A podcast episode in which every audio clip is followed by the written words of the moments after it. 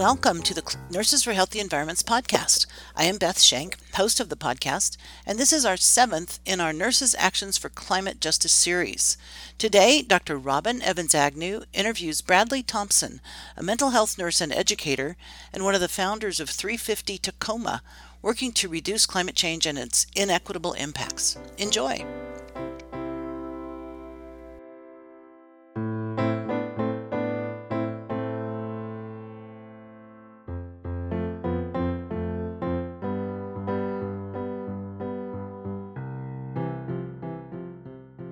Well, welcome everybody to another edition of Nurse Actions for the Climate Justice Podcast. Uh, my name is Robin Evans Agnew. I'm one of the interviewers for this series. And in this series, we're showcasing actions nurses are taking around the globe to address and advance climate justice for people on our planet. Guys, I am totally, ladies and gentlemen, and all people in the world, I am totally excited uh, because sometimes serendipity happens and right on your front doorstep, uh, you meet somebody who you just want to show to the rest of the world and have a conversation with. I haven't really had a chance much to talk to Bradley before this, uh, but I met him on Queque Ute um, the little salt marsh that uh, he has been part of uh, restoring uh, inside a massive petrochemical industrial uh, plant in the middle of our tide flats right here in my back door in Tacoma, Washington. So I'm excited. Uh, Bradley's worked as a nurse and an educator in both outpatient and inpatient, get this, mental health settings. So it's going to be super exciting to talk to Bradley about that. He'll soon be joining the Veterans Health Administration. He's one of the founders of 350 Tacoma, a local chapter of the International Climate Justice Movement. And um, he is uh, obviously working on this uh, salt marsh project located deep in the industrial Tacoma Tide Flats on tribal treaty territory of the Puyallup Tribe of Nations. So I'm totally excited to have you, Bradley. Welcome. Thank you, Robin. I'm so excited to have um, you invite me to do this. And it's, it's so fun just to chat with you. And it was fun, fun to meet you and to get your volunteer help out there isn't it crazy? Like you walk around the world and um, I, I'm, you know, I talk to people. I'm like, oh, this is a really interesting person, and then, and then I go, I'm a nurse, and they go, oh, I'm a nurse too. So I was sort of surprised that there is a this nurse leading this project uh, with with the salt marsh. So tell us a little bit about your connection to environmental justice and to climate justice. Yeah, so um, I mean, Tacoma is an interesting place, as you're well aware, and it, it is so fun to meet another nurse here. Um, there are some of us you know, working in environmental activism or climate activism, but sometimes we don't, our paths don't cross for whatever reason. So it is really fun to talk to somebody who kind of gets it from a nursing perspective, which is kind of how I, I see it. But, but to kind of understand, I think you need to, we need to talk a little bit about Tacoma and kind of the history of Tacoma. So unlike Seattle, which is only 30, 30 miles north of here, Tacoma really has been on the receiving end of legacy environmental pollution for a century, um, dating back really to the ASARCO smelter, which polluted, you know, with lead and arsenic over a thousand square miles in this region. So Tacoma has a long storied history of um, pollution, especially down in the tide flats, which is otherwise known as the Port of Tacoma. The other interesting part of it is that um, all of this area was um, and is the ancestral territory of the Puyallup tribe of Indians, who really have been here stewarding these lands since, since time began. But they're one of the few tribes in the nation, actually, who, you know, their reservation is here within the city limits. And so they're a very urban tribe where the city grew around the reservation land that was given or ceded to them really in the uh, 1854 Medicine Creek Treaty. And so again, all of the Port of Tacoma was once actually tribal treaty territory guaranteed to them in perpetuity, but subsequently was stolen and finagled away from them and ultimately purchased from them. And so that's really what we're talking about is the Tacoma Tide Flats really is otherwise known as the Port of Tacoma, but it's also really the ancestral homelands of the Puyallup tribe. It's, it's amazing. And so this little, it's, it's go ahead well, it's an amazing place because it's like you know, you you think about that 1854 Medicine Creek Treaty, and I, am correcting myself because it was Puyallup Tribe of Indians, not Puyallup Tribe of Nations. Um, but the but they but that treaty, you pointed out to me, Google Maps actually shows the treaty line right across our right across the tide flats, and uh, it doesn't sort of like label it very well, but it's there if you look at it.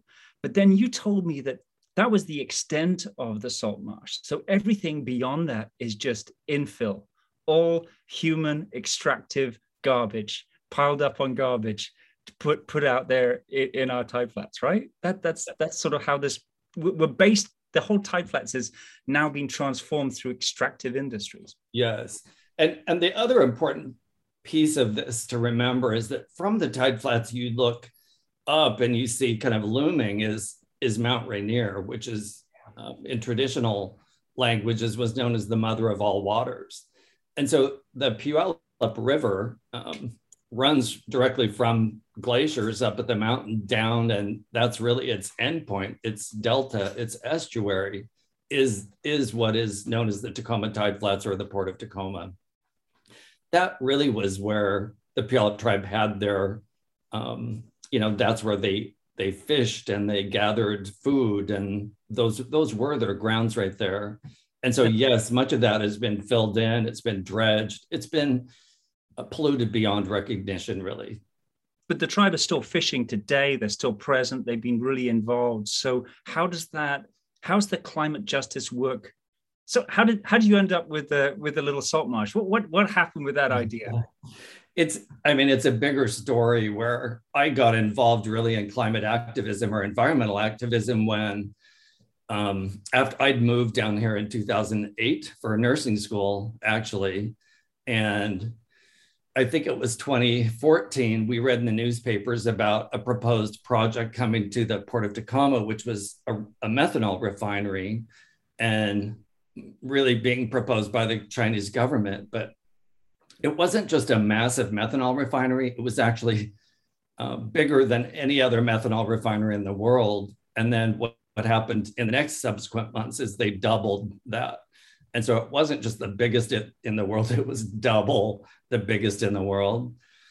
And again, this is being cited. I mean, literally, um, you know, the the tribe's reservation and, and where they currently, many of them currently live is very close to what we're talking about in the tide flats.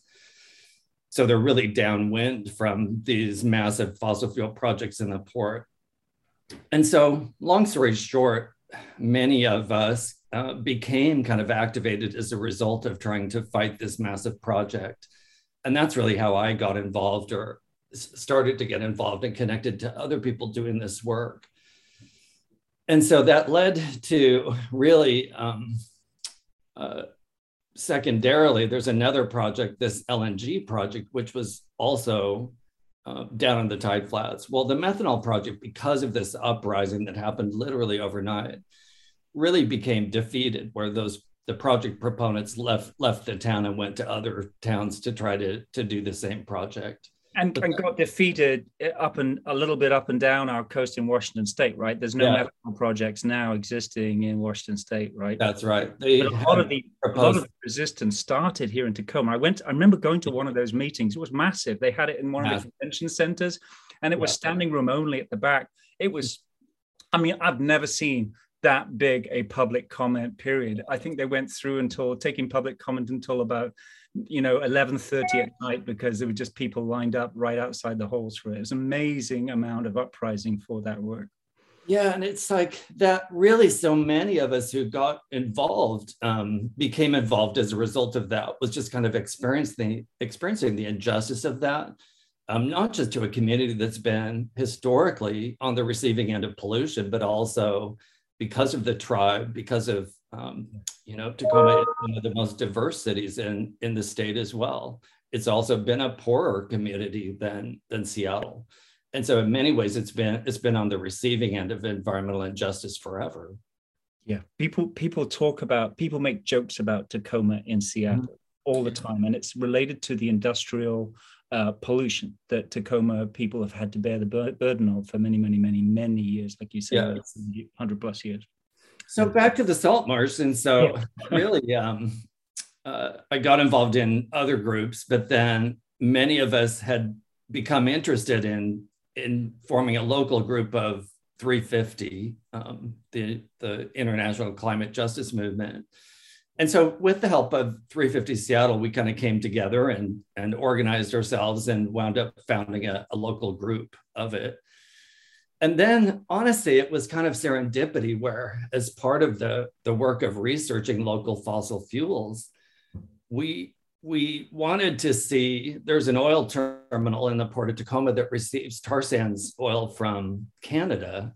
And so we wanted to find the the terminal you know the receiving the place where barges come in because it comes all the way down the Salish Sea and so in finding it we saw a green space next door to it and and went in and found it on a map and then found found it you know was able to enter the site because the the gate was unlocked. And so i wound up calling the city and actually asking if you know if people ever adopt uh, green spaces like that. And so talked to the city and they were very receptive of this project. And so it wound up that 350 tacoma um, became the site stewards of this small salt marsh located uh, between an oil terminal and a container shipping yard.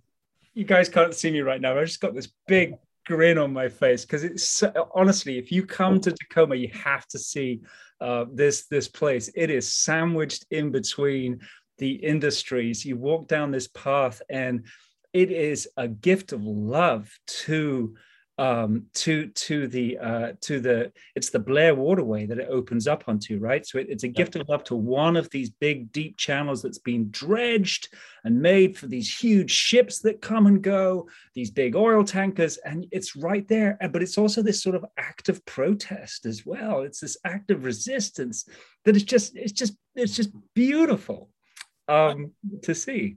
I love that you got that, and I do think part of the project was bringing people into the port um, because the port ports, you know, an industrial city like this, ports are often very protected places where the the public doesn't feel welcomed, and it, it's an intimidating environment with huge trucks and pollution, and the air is often quite toxic. And um, I have volunteers who complain of breathing problems and headaches and so it's, it's not a pleasant place to be a lot of times.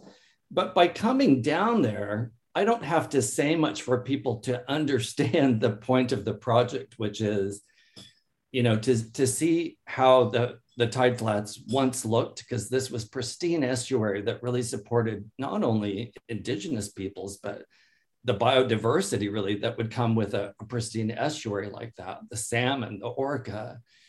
Um, and so to see that juxtaposed between kind of these massive uh, fossil fuel or or uh, other and heavy industrial projects that are all paved over and you know with with huge pipelines you get it just by being down there. That's kind of the point of it.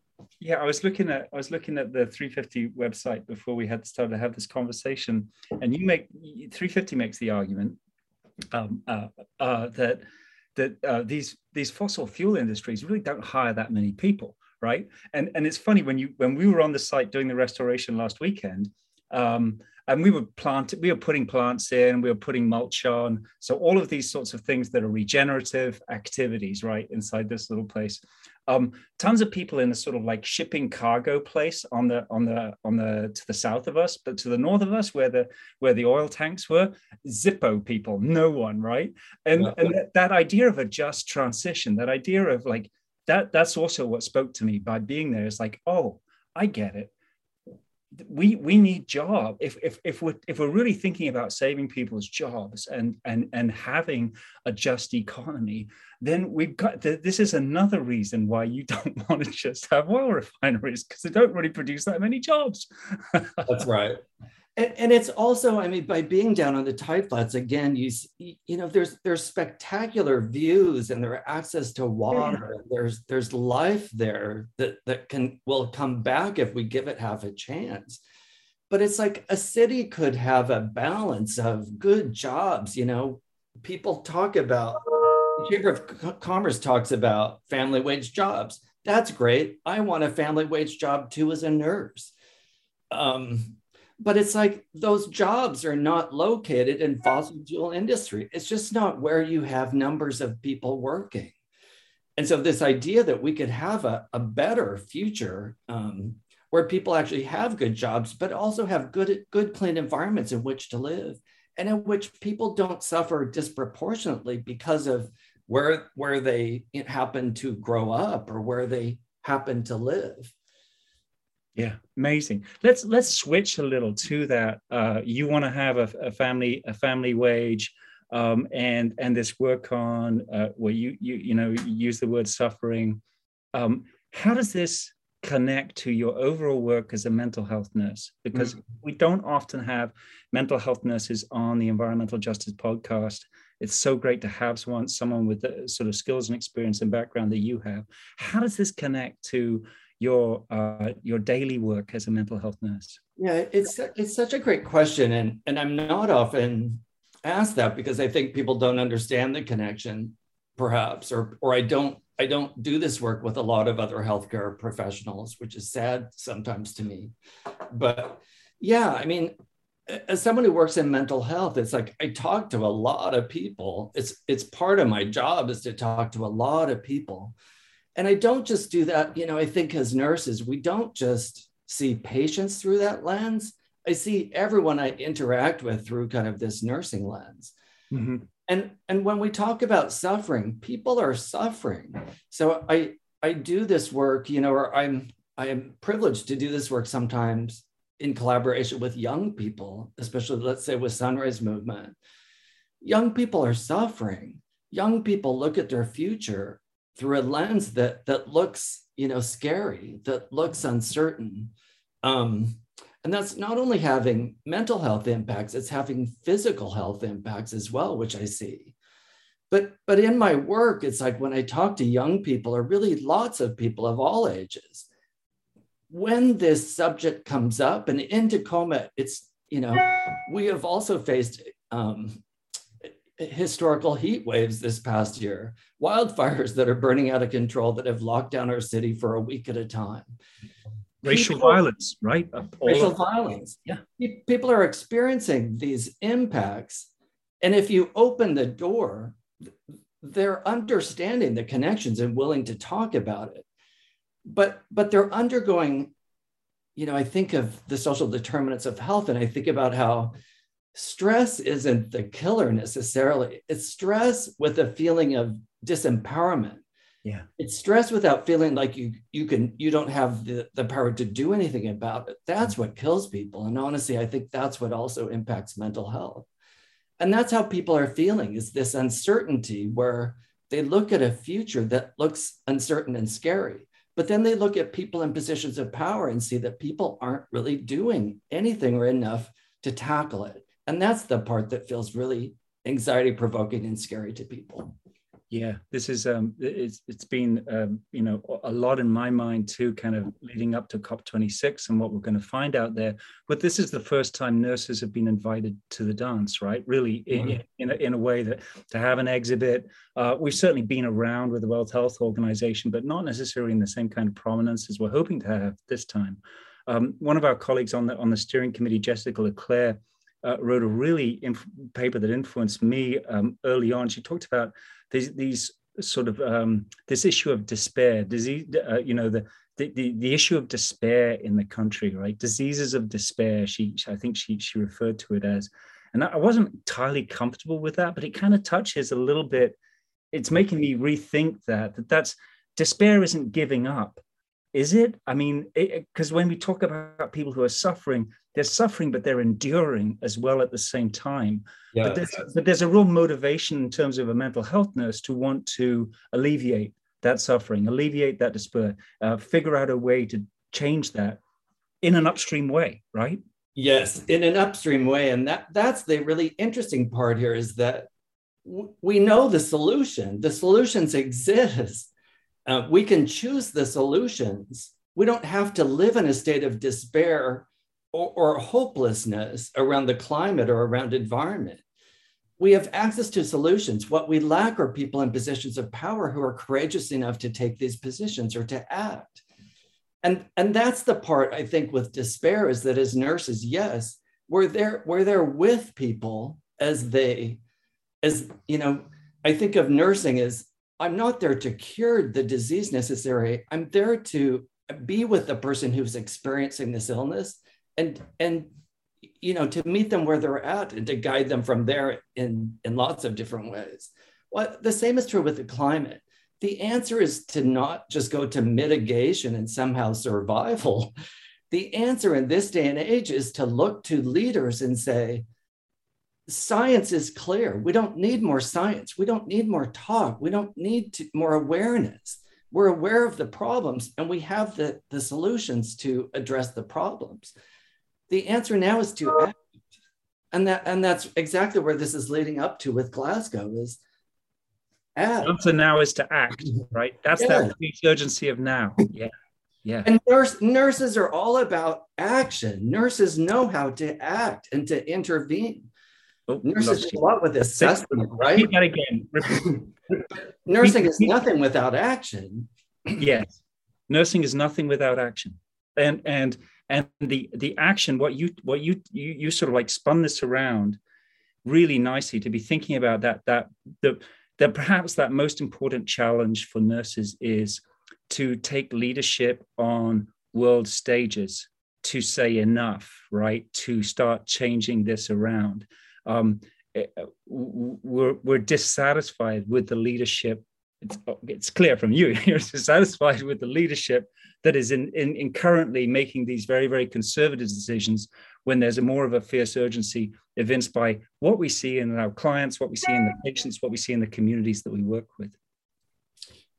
Yes, and I would say not just globally, really, it's like climate action needs to take place locally, regionally, statewide, nationally, and then globally and again, we're, we're seeing a lack of leadership at all those levels. Um, and much of our work here in Tacoma is at a local level. And, right.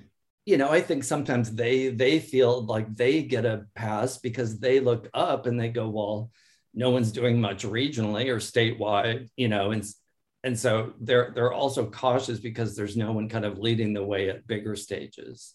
And, and that's where globally it matters so much to, to set really aggressive, you know, aspirational goals and to act with this urgency that's needed.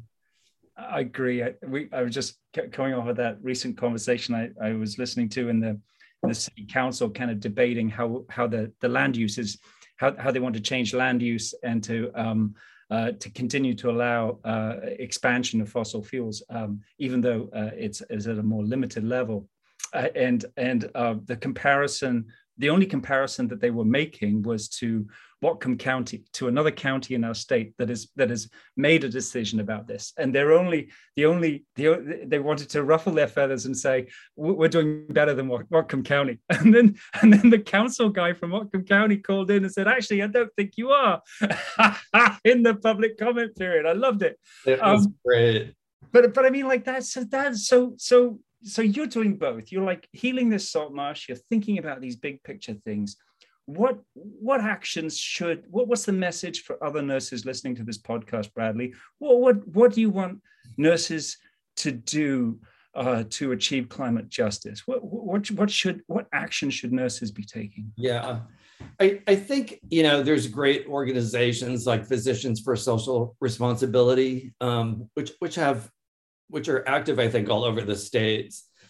But you can plug yourself into these groups that are already kind of, um, you know, waiting to receive you with open arms and kind of plug you into these ways in which you could actually be very effective. Nurses and healthcare officials, honestly, at, at any meeting I've ever been to or public meeting I've ever been to, they're listened to you do have you know use use that power and privilege. Use use the you know we're perceived to be a, a, an ethical voice or a, an informed voice. So use that privilege to actually speak up and again like i say demand action from from leaders. There's ways in which you don't have to you know you don't have to be at the salt march you don't have to join a group like 350 tacoma but you could you could go to a public hearing or testify at a public hearing once a month or submit an, an email comment. And so i think that's part of it is not just as individuals but also hopefully as um, you know nursing unions nursing nursing organizations that i would like to see more visibility among among these groups at the table wherever they can affect change i think would be great Nicely put, Bradley. Thank you. That's a great call to action. I have one last funny question for you. That photo, the headshot that you shared with us, that's the little marsh right behind it, right? Yeah, that's it. And that that's the container shipping yard, the the crane, those massive cranes behind me. That's lovely. Um, I want to. I want to. I, I, Have you? Is there anything else that you want to say to the world uh, before we close this podcast? no, I just like I say, I, I'm I'm I'm a I'm someone who came to nursing later in life, and I really came to it from, I would say it grew over time, and I'm very grateful for the the educators that I worked with who really instilled in me a sense of social justice within nursing, and I I see nursing through that lens, and I see us as as being able to play this huge role, kind of in in the ways in which um, change needs to happen at so many different levels to achieve any kind of climate justice. And I feel like nurses, nurses are really uniquely situated to play a really pivotal role in that work. And so I hope I hope people, I hope to see our profession rise rise to that occasion. That, that this is, you know, climate change is, is the biggest problem humanity's ever faced. And and we need to treat it like that. We need we need to treat it without reverence and and to to put everything we have into it to help help affect the change that's needed. Thank you so much bradley. That was wonderful. Um, this ends our climate justice uh, podcast for today. Uh, tune in because we've got another two or three coming up uh, some exciting ones to listen to. Uh, thanks very much. You have been listening to the ANHE climate justice podcast series